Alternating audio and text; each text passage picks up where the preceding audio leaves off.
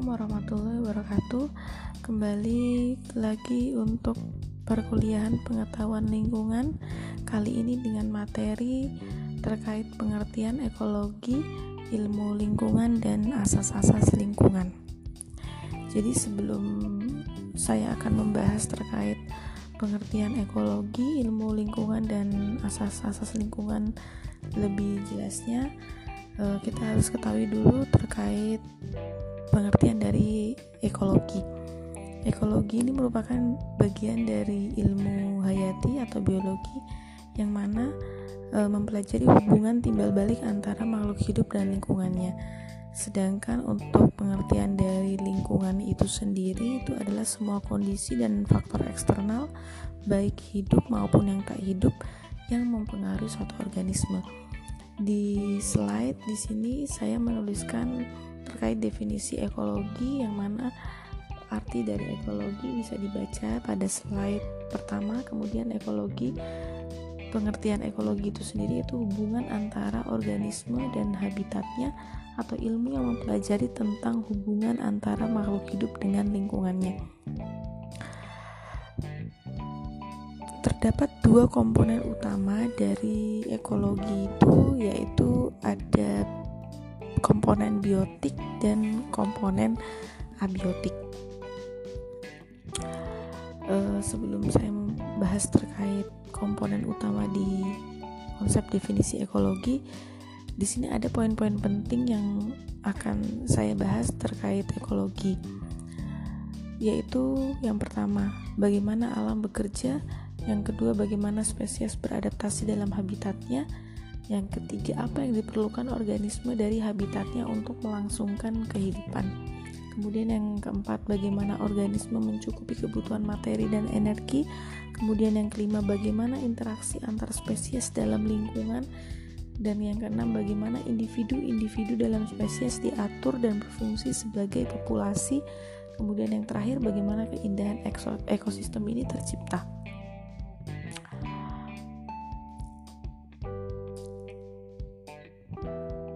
Lingkungan adalah suatu sistem kompleks yang ada di sekitar manusia.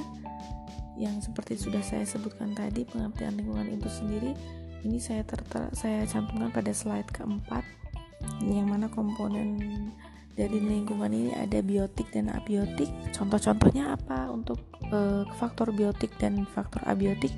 Pada slide juga sudah saya tuliskan ya.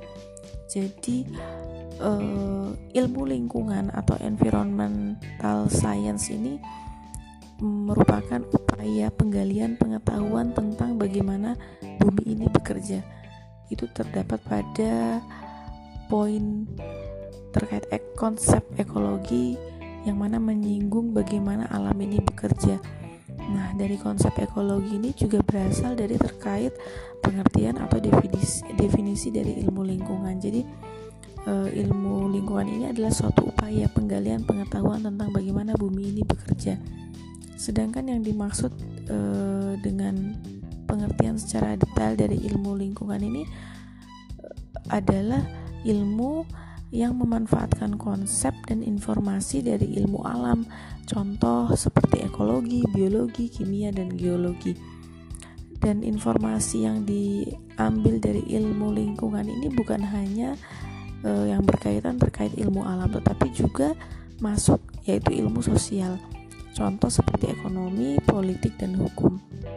Dari kesemua konsep dasar terkait ilmu lingkungan ini bertujuan untuk memahami bagaimana bumi ini bisa bekerja. Kemudian mempelajari bagaimana manusia ini mempengaruhi lingkungan. Apa pengaruh uh, aktivitas manusia terhadap lingkungan? Atau biasa yang disebut dengan life support system. Dan apa juga tujuan dari ilmu lingkungan? Yaitu salah satunya menyelesaikan masalah lingkungan yang sedang dihadapi manusia. Jadi uh, tujuan dasar dari kita mempelajari ilmu terkait lingkungan yaitu uh, pada akhirnya kita bisa menemukan solusi dari permasalahan yang ada khususnya terkait lingkungan Ringkasnya bahwasannya tujuan dari mempelajari ilmu lingkungan ini adalah agar tercapai masyarakat yang berkelanjutan atau yang disebut dengan sustainable society. di sini secara uh, pengertian dari pembagian ekologi saya cantumkan juga pada slide kelima apa yang dibagi berdasarkan uh, pembahasan secara hidup, sejarah hidup dan pola adaptasi individu-individu organisme terhadap lingkungan. Terus kemudian ada sinokologi yaitu membahas golongan atau kumpulan organisme yang berasosiasi bersama sebagai satu kesatuan. Contoh, studi untuk mengetahui karakteristik lingkungan di mana serangga itu bisa mampu hidup seperti itu ya ini bisa kalian baca kemudian aplikasinya apa saja untuk uh, ekologi ini uh, contoh yang pertama adalah misal analisis mengenai dampak lingkungan atau AMDAL ini merupakan aplikasi uh, yang aplikasi dari uh, apa tujuan kita mempelajari terkait ilmu lingkungan yang mana tujuannya yaitu untuk pembangunan berkelanjutan. Jadi ketika kita ingin membangun suatu pembangunan, kita harus mempelajari faktor-faktor yang akan e, terjadi setelah berdirinya pembangunan tersebut. Nah, bagaimana cara kita menganalisa itu? Maka harus melalui analisis mengenai dampak lingkungan. Untuk terkait pengertian ilmu lingkungan ilmu ya ada di slide ke-7 juga di situ saya cantumkan yang tadi saya jelaskan di awal dan yang paling penting adalah dari tujuan mempelajari ilmu lingkungan yaitu untuk terciptanya atau tercapai masyarakat yang berkelanjutan atau sustainable society. Tepat pada slide ke-8 di situ saya cantumkan masyarakat yang berkelanjutan. Jadi tujuan utama adalah poin ini adalah masyarakat yang berkelanjutan. Apa itu masyarakat yang berkelanjutan? Jadi masyarakat yang dapat memenuhi dan menikmati kebutuhan dasarnya dan sekaligus tanpa menurunkan atau merusak sumber daya alam yang diperlukan. Jadi tujuan dari masyarakat yang berkelanjutan ini kita tahu bahwa masyarakat butuh SDA yang ada di bumi. Segala bentuk sumber daya alam digunakan untuk melanjutkan aktivitas, menyambung hidup, survive bukan hanya secara individu tapi juga secara berkelompok. Namun apa e, syarat untuk masyarakat berkelanjutan yaitu tidak mengurangi atau memberikan jejak negatif terhadap SDA kita. Di situ ada poin kedua yang saya tulis bahwasanya untuk mencapai masyarakat yang berkelanjutan kita ketahui bahwa jumlah penduduk ini terus meningkat. Otomatis ada peningkatan pemanfaatan sumber daya alam di sini. Apa pun itu sumber daya alamnya.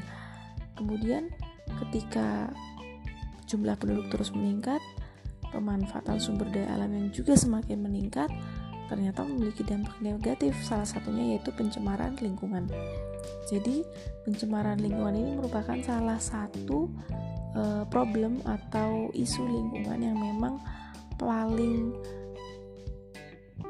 yang paling harus diberikan solusi atau memang menjadi isu utama terkait dampak negatif dari uh, penduduk yang terus meningkat, dampak negatif dari uh, sumber daya alam yang selalu digunakan sehingga mengakibatkan adanya pencemaran lingkungan. Di sini saya menjelaskan sedikit uh, kenapa penduduk yang terus meningkat kemudian memanfaatkan sumber daya alam yang ada ini memberikan dampak negatif atau dampak paling besar dari masyarakat yang berkelanjutan. Jadi e, keberadaan manusia meliputi aktivitas, gaya hidup, kemudian beriringan pula dengan kemajuan ekonomi ini sangat bergantung pada e, dua hal besar atau saya sebut dengan dua kapital ya dengan dalam tanda kutip kapital dalam tanda kutip yaitu e, di sini adalah sumber utama atau sumber daya alam utama yaitu dua kapital matahari dan bumi. Kapital ini bagi beberapa ahli ekonomi itu menyebutkan bahwa merupakan modal yang dapat digunakan untuk menjaga kelangsungan usaha dan menghasilkan lebih banyak lagi modal ini untuk versi ahli ekonomi.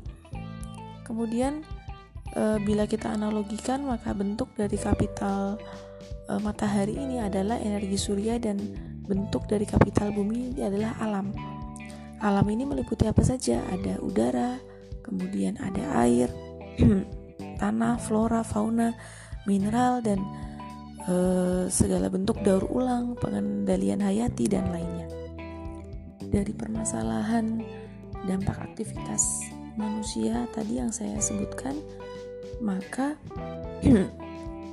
saya bisa menarik kesimpulan awal bahwa untuk mencapai kondisi masyarakat yang berkelanjutan ini tidaklah mudah. Karena pada kenyataannya manusia ini memberikan dampak terhadap lingkungan ini sangat besar.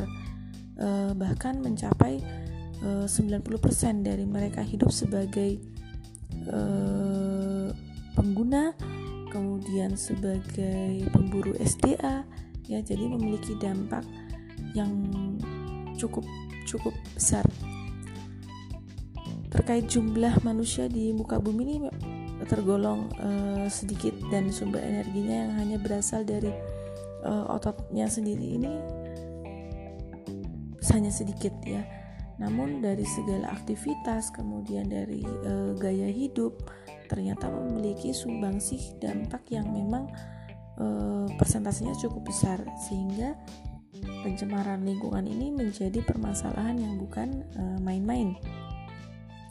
Melihat kenyataan bahwa jumlah penduduk yang terus meningkat di masa mendatang, kemudian bisa kita tarik eh, kesimpulan dini, maka hal ini dapat memberikan eh, konsekuensi terhadap terjadinya peningkatan atau pemanfaatan atau penghabisan sumber daya alam. Sehingga salah satu permasalahan yang paling uh, utama adalah terkait uh, isu lingkungan atau pencemaran lingkungan.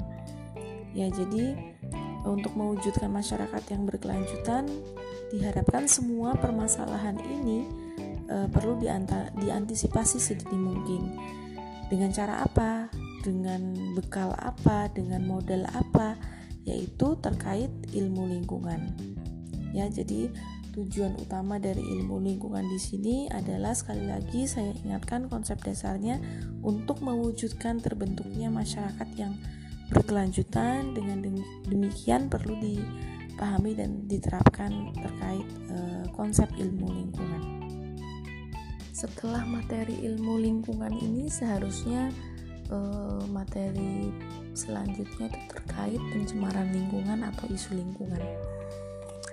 Uh, sebelum kita membahas pencemaran lingkungan, maka ada materi uh, sumber daya alam yang perlu dikupas secara detail. Itu kenapa di pertemuan kedua ini saya upload dua materi yang pertama adalah ekologi, ilmu lingkungan dan asas-asas lingkungan. Yang kedua adalah sumber daya alam beserta isu lingkungan.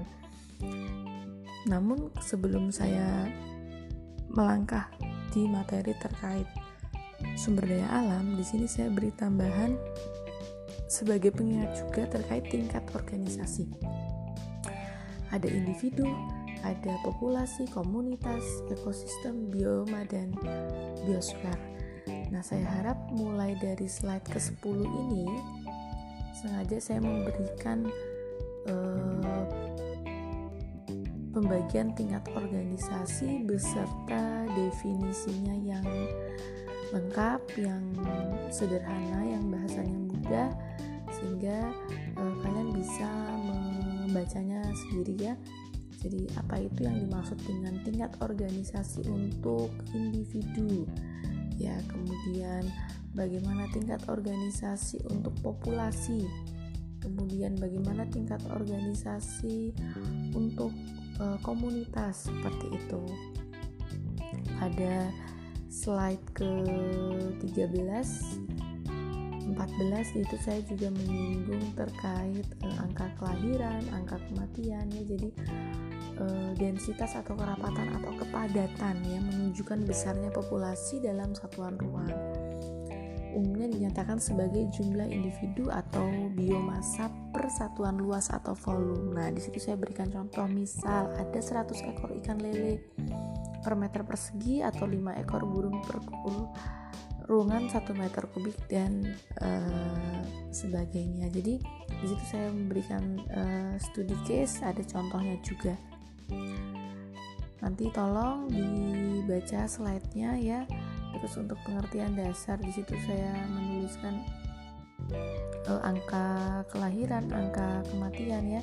Jadi apa yang dimaksud dengan angka kelahiran atau natalitas apa yang dimaksud dengan angka kematian atau mortalitas. Jadi perlu di flashback lagi atau di review lagi materi-materi ini. Kemudian saya menyinggung pengertian dasar terkait uh, genetik ya. Jadi apa itu genetik terus kemudian uh, termasuk di dalamnya antara lain ada apa saja keserasian reproduksi distribusi kenapa materi genetik ini saya ambil karena ini mempengaruhi atau ini me, merupakan kelanjutan dari pembahasan terkait angka kelahiran. Jadi eh, ada perlu ada pengantar terkait genetik, kemudian faktor genetik. Faktor genetik ini dalam mempelajari ekologi memiliki peran penting ya, terutama karena adanya eh, biodiversitas genetik akan sangat menentukan eh, ekosistem suatu populasi dalam lingkungan. Kemudian lanjut untuk slide ke-18 yaitu struktur umur. Di sini saya e, memberikan contoh apa terkait struktur umur ya. Jadi secara ekologis populasi umumnya memiliki tiga bentuk sebaran umur yaitu muda, kemudian reproduktif dan tua. Lamanya periode umur ekologis ini jika dibandingkan dengan panjangnya umur sangat beragam tergantung pada jenis organisme dan kondisi lingkungan yang melingkupinya.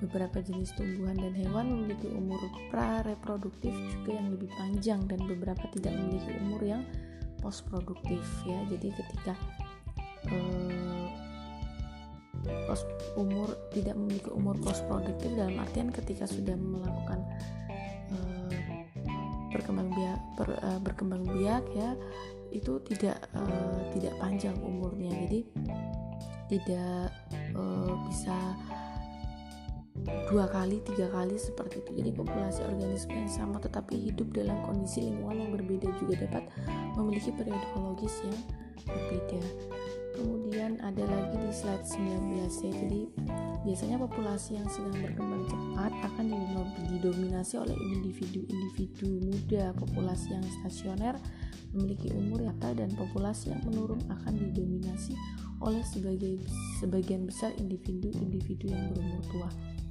Sebaran-sebaran umur ini dalam populasi akan sangat mempengaruhi natalitas ya. Eh, angka kelahiran dan angka kematian yang pada akhirnya berpengaruh terhadap eh, densitas populasi ya densitas tadi yang ada di slide sebelumnya.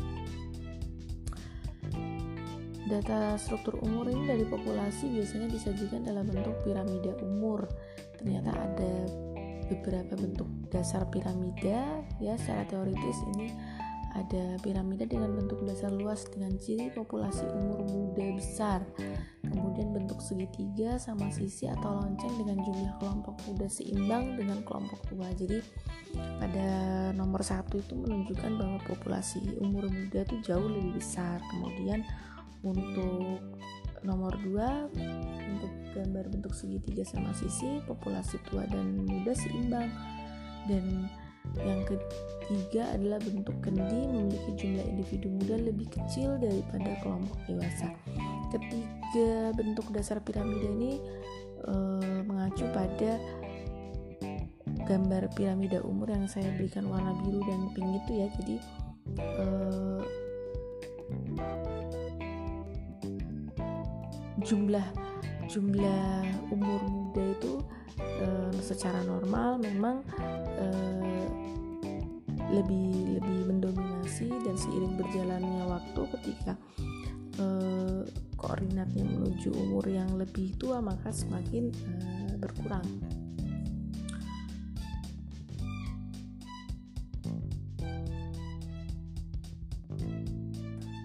Slide selanjutnya yaitu terkait potensi biotik. Jadi ini diartikan sebagai kemampuan bawaan yang dimiliki organisme untuk uh, terus tumbuh dan bereproduksi. Potensi biotik ini menggambarkan kemampuan suatu populasi menambah jumlah anggotanya apabila rasio umur sudah mantap dan lingkungan dalam kondisi pas secara optimal ya ada kondisi lingkungan tidak atau kurang optimum maka tingkat pertumbuhan populasi menurun jadi eh, pada potensi biotik ini ketika eh, lingkungan dalam kondisi yang optimal kemudian rasio umur sudah seimbang maka ini memberikan kemampuan populasi ini bertambah. Jadi pada kondisi lingkungan yang mungkin tidak optimum maka terjadi penurunan populasi. Perbedaan antara potensi biotik dengan kemampuan suatu populasi menambah anggotanya dalam keadaan yang dapat diamati ini dikenal sebagai daya tahan lingkungan. Jadi eh, apa yang dimaksud dengan daya tahan lingkungan? Yaitu eh, perbedaan antara potensi biotik dengan kemampuan suatu populasi menambah anggota dalam uh, keadaan yang dapat diamati. Ya jadi itu daya tahan lingkungan ya jadi kalau potensi biotik ini hmm, adalah kemampuan suatu populasi ini bertambah dengan syarat lingkungan dengan kondisi yang optimal sementara jadi dengan yang optimal. Nah untuk daya tahan lingkungan ini bagaimana? Berarti kemampuan suatu populasi bertambah anggotanya dalam keadaan yang e, dapat diamati. Kemudian terkait distribusi populasi, ada tiga bentuk distribusi atau pergerakan populasi. Ini umum sekali, nanti tolong bisa dibaca juga terkait apa itu migrasi, apa itu emigrasi, apa itu imigrasi. Jadi ini merupakan salah e, salah ada tiga bentuk distribusi dari pergerakan populasi. Penyebaran populasi berupa penyebaran individu memiliki tiga pola, pola dasar ya. Ada yang pertama secara acak, random. Jadi kondisi distribusi pola ini relatif jarang terjadi di alam. Kemudian yang merata atau uniform terjadi apabila kompetisi, kompetisi antara individu-individu sangat tajam. Ya, jadi dalam memperebutkan ruang hidup yang sama. Kemudian yang ketiga ini secara berkelompok, pola distribusi ini dapat berkelompok secara acak juga dapat berkelompok e, secara merata di mana penyebaran kelompok dalam suatu daerah membagi ruang hidup yang sama dan berkelompok secara besar. Kemudian yang terakhir yaitu penyebaran juga dipengaruhi oleh luas daerah dan jumlah populasi. Bentuk pertumbuhan populasi di sini di, saya berikan ada bentuk kurva berbentuk huruf J ya. Jadi ini ada pertambahan ukuran populasi, Eh, kemudian secara teoritis pertumbuhan populasi ini terjadi secara eksponensial terjadi hanya kalau tidak ada faktor apa pun yang membatasi pertumbuhan. Jadi hmm, namanya pertambahan populasi berarti terjadi ketika memang uh, tidak ada batasan-batasan dalam uh, proses pertumbuhan. Di alam lingkungan selalu terbatas sehingga pertumbuhan di alam memiliki pola-pola tertentu. Ya jadi pertumbuhan eksponensial di alam dapat terjadi untuk sementara waktu. Contoh terjadinya ledakan populasi tikus maka pada titik tertentu populasi akan kembali menurun menurun karena uh, ketersediaan sumber makanan, kompetensi predator maupun kondisi iklim. Jadi ada beberapa faktor yang menghambat pertumbuhan tersebut. Ada beberapa faktor yang uh, mempengaruhi laju pertumbuhan tersebut.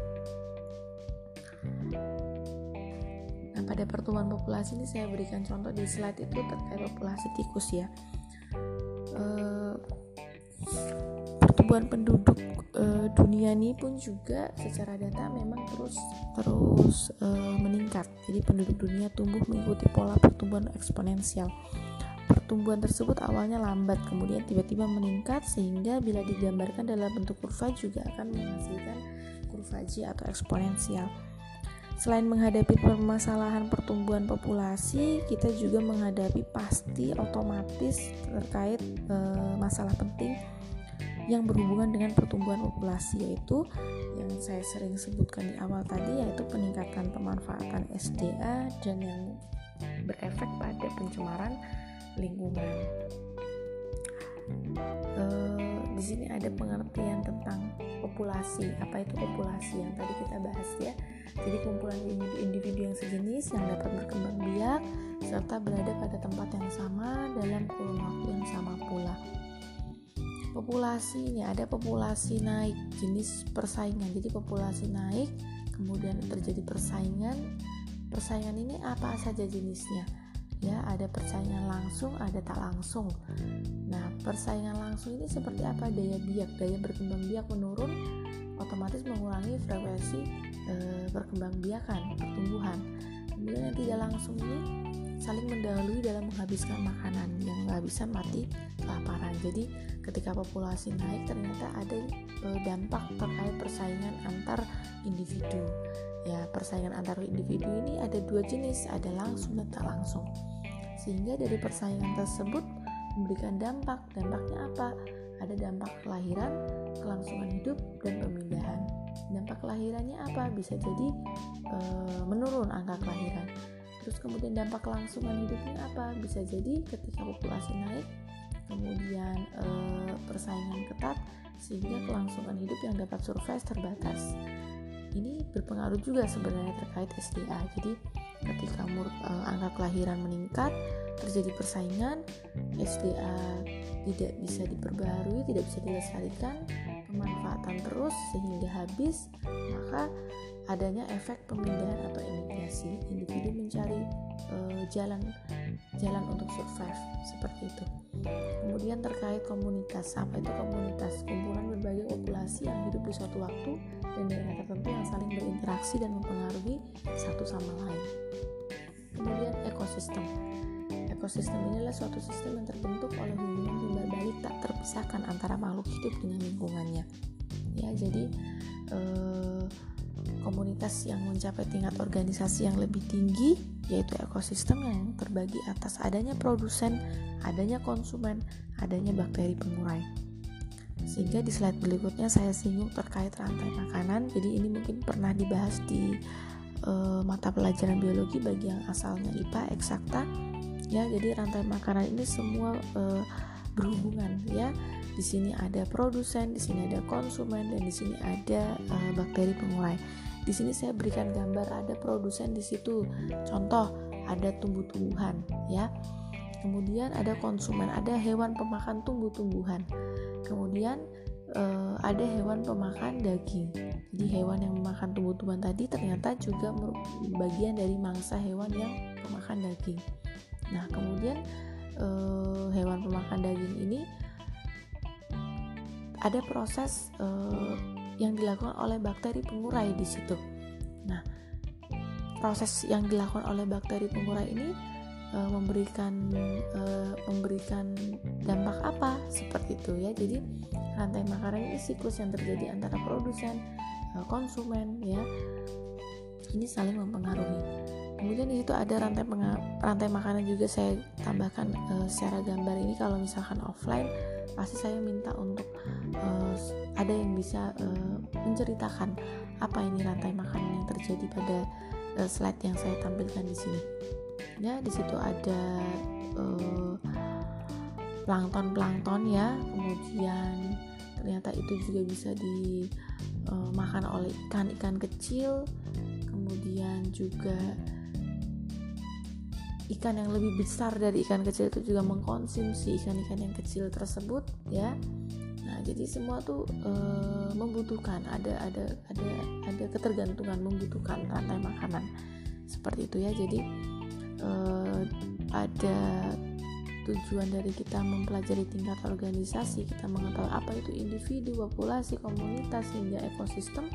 Ternyata e, dari tingkatan organisasi yang terkecil sampai yang paling besar, paling luas ini memiliki keterkaitan dan memiliki ketergantungan sehingga e, terjadi adanya siklus atau rantai makanan. Nah, ini yang dimaksud dengan ketika e, nilai angka kelahiran semakin meningkat, sumber daya alam yang kita punya tidak bisa kita lestarikan, maka e, pasti akan ada ending cerita SDA kita bisa saja habis seperti itu.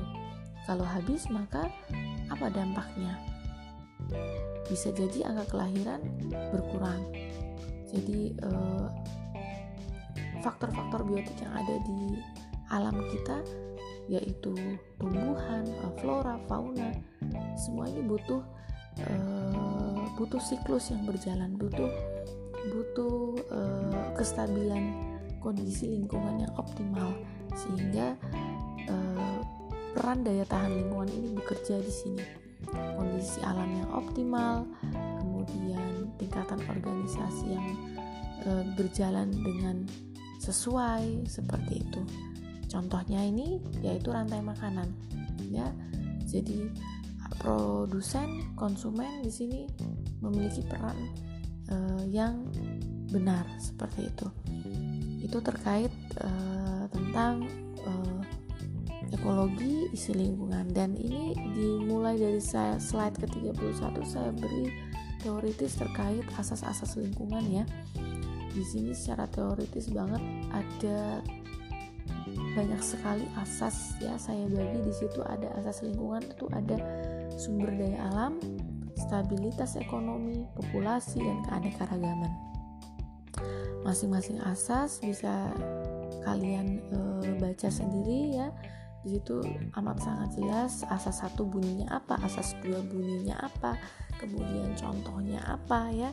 Terus ada gambaran juga contoh misalkan asas 4 ini asas penjenuhan kemampuan lingkungan atau habitat menyokong ada batasnya. Jadi ada e, batasnya.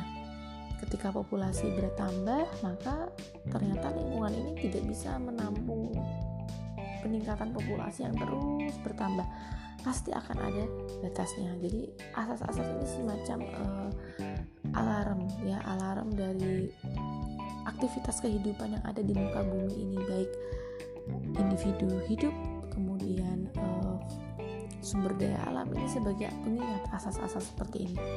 Kemudian seperti asas ketiga ini uh, materi energi ruang waktu dan keanekaragaman semuanya termasuk dalam sumber daya alam. Ya jadi hal-hal penting yang termasuk dalam sumber daya alam ini yang menjadi PR untuk kita uh, bisa lestarikan Terus kemudian asas kelima di sini ada dua jenis sumber alam yaitu sumber alam yang dapat yang pengadaannya dapat merangsang penggunaan seterusnya dan yang tidak mempunyai daya rangsang penggunaan lebih lanjut. Ya.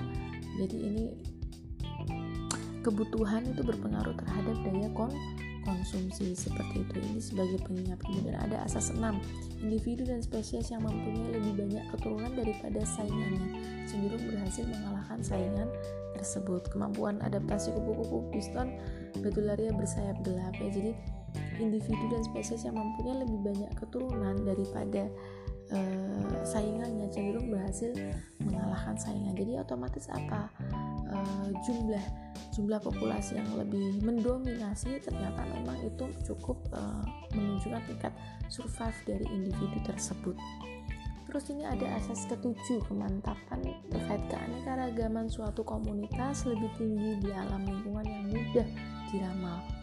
Kemampuan lingkungan untuk mendukung kehidupan itu menjadi terbatas. Ada apa contohnya? Ada terkait cuaca iklim ya. Jadi kemampuan lingkungan untuk mendukung kehidupan itu uh, terbatas. Jadi misalkan uh, lingkungan tidak selalu optimal optimal mendukung adanya keberlangsungan hidup di dalamnya ya ada cuaca yang berubah-ubah kemudian iklim ya yang berubah-ubah kemudian ada uh, banjir yang memang memiliki efek dari apa aktivitas manusia kemudian semacam uh, bencana alam contoh gempa dan kegiatan manusia itu sendiri itu yang disebut kemampuan lingkungan yang ternyata juga terbatas. Kemudian daerah kondisi alamnya stabil cenderung memiliki keanekaragaman yang tinggi jelas. Ya, jadi ketika kondisi alam itu stabil, misalkan suatu daerah yang memang iklimnya uh, memiliki rentang waktu yang lama, misalkan terus kemudian minim bencana alam, itu pasti memiliki keanekaragaman yang uh, otomatis lebih stabil gitu ya. Jadi jika lingkungan berubah maka kemungkinan penurunan individu juga berubahnya ekstrim sehingga terjadi kepunahan. Seperti itu.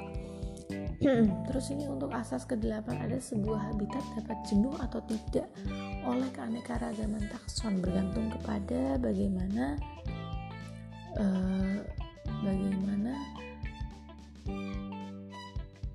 Nietzsche dalam lingkungan hidup itu dapat memisahkan takson tersebut. Nietzsche ini apa sih keadaan lingkungan yang khas, ya, mempunyai fungsi berbeda di alam lebih besar daripada dapat hidup berdampingan, ya. sebuah habitat dapat jenuh atau tidak oleh keanekaragaman takson bergantung kepada bagaimana keadaan lingkungan yang menjadi khas seperti itu. Kemudian ini ada asas 9, keanekaragaman komunitas apa saja sebanding dengan biomasa dibagi produktivitasnya. Apa itu biomasa? Bobot total populasi atau jumlah individu dikalikan bobot rata-rata individu. Hubungan antara biomasa ini aliran energi dan keanekaragaman dalam suatu sistem biologi. Ya ini ada asas 10, asas 11 ya. Jadi ini uh, secara teoritis ternyata asas-asas lingkungan ini terbagi atas uh, sumber daya alam, keanekaragaman, stabilitas ekonomi dan populasi. Ini menjadi hal penting untuk model kalian uh, membekali konsep dasar ilmu lingkungan untuk mencapai tujuan masyarakat yang berkelanjutan ya. Jadi ingat tujuan utama dari materi ini adalah kalian bisa uh, mencapai masyarakat yang berkelanjutan tujuan dari masyarakat berkelanjutan. Untuk materi terkait ekologi ilmu lingkungan dan asas-asas lingkungan saya rasa cuman uh, cukup sampai di sini ya. Jadi nanti tolong untuk asas-asas kalian bisa baca sendiri. Setelah ini bisa dibuka diskusi pertanyaan bisa kalian ajukan. Saya harap lewat grup saja. Di waktu yang di luar jam kuliah juga tidak apa-apa. Insya Allah tetap akan saya bahas saya balas ya jadi tolong pertanyaan jangan melalui japri individu agar ketika di grup jadi itu bisa mewakili pertanyaan teman-temanmu juga. Ya itu untuk materi yang terkait ekologi ilmu lingkungan dan asas-asas lingkungan. Materi yang kedua yaitu terkait uh, sumber daya alam dan isu lingkungan. Jadi ini mengupas lebih dalam lagi. Ternyata ketika kita sudah membahas terkait ekologi kita punya uh, konsep dasar yang penting di situ yaitu ilmu lingkungan. Dan ternyata ilmu lingkungan ini tujuan akhirnya adalah masyarakat berkelanjutan. Nah untuk mencapai masyarakat yang berkelanjutan ada objek penting di sini ternyata yaitu terkait sumber daya alam. Itu kenapa kita perlu lagi belajar terkait, terkait teori sumber daya alam. Nah di materi yang berikutnya ini saya beri pengertian terkait sumber daya alam kemudian dibagi berdasarkan jenis, potensi, sifat, kemudian apa itu sumber daya alam yang bisa diperbaharui, yang tidak dapat diperbaharui ya. Saya harap ini nanti untuk uh, pertemuan selanjutnya tapi tolong sebelumnya kalian juga sempatkan waktu 20 menit atau 30 menit untuk membahas eh untuk membaca 39 slide dari materi SDA dan isu lingkungan ini sengaja uh, slide-slide pengetahuan lingkungan ini saya buat banyak dan penuh gambar agar menarik agar kalian tidak malas untuk uh, membuka slide-slide saya ya. Nah jadi nanti ketika uh, saya buat podcast terkait ini kalian sudah ada gambaran. Jadi ketika dibuka diskusi terkait pengetahuan lingkungan ini lebih lebih lebih lancar lebih enak ya. Jadi nanti pengetahuan lingkungan ini memang membahas full terkait apa solusi kamu terkait permasalahan lingkungan dan lebih khususnya lagi solusi dari orang engineer seperti kalian-kalian ini. Ya jadi kalian sudah tahu permasalahan lingkungan ini udah banyak dan complicated. Dan bagaimana kalian sekarang memberikan solusi dengan ilmu dasar yang kamu punya terkait lingkungan. Nah nanti kalau kalian sudah tahu tujuannya apa solusi nyata yang kalian berikan seperti itu ya ini tolong nanti dibaca untuk sumber daya alamnya. Kemudian nanti akan saya buat podcast untuk uh, materi sumber daya alam dan isu lingkungan. Ini menjadi hal penting ya karena permasalahan lingkungan ini adalah aspek negatif dari segala bentuk aktivitas manusia terhadap lingkungan biofisik ya. Jadi ini merupakan permasalahan yang paling penting utama dan terus ada. Dan ini diminta solusinya ini memang dari kesadaran e, manusia itu sendiri. Lingkungan ini bermasalah karena ada kegiatan manusia maka solusinya harus dari manusia itu sendiri. Nah e, untuk e, materi di perkuliahan yang kedua ini saya rasa cukup sekian dan terima kasih. Uh, tolong ini saya buat penjelasan itu di podcast agar nanti ketika kalian belajar ketika kalian buka slide PPT kalian bisa sambil mendengarkan. Jadi bisa kalian buat untuk e, belajar berulang-ulang seperti itu. Oke cukup sekian dan terima kasih. Wassalamualaikum warahmatullahi wabarakatuh. Sampai jumpa di pertemuan selanjutnya. thank you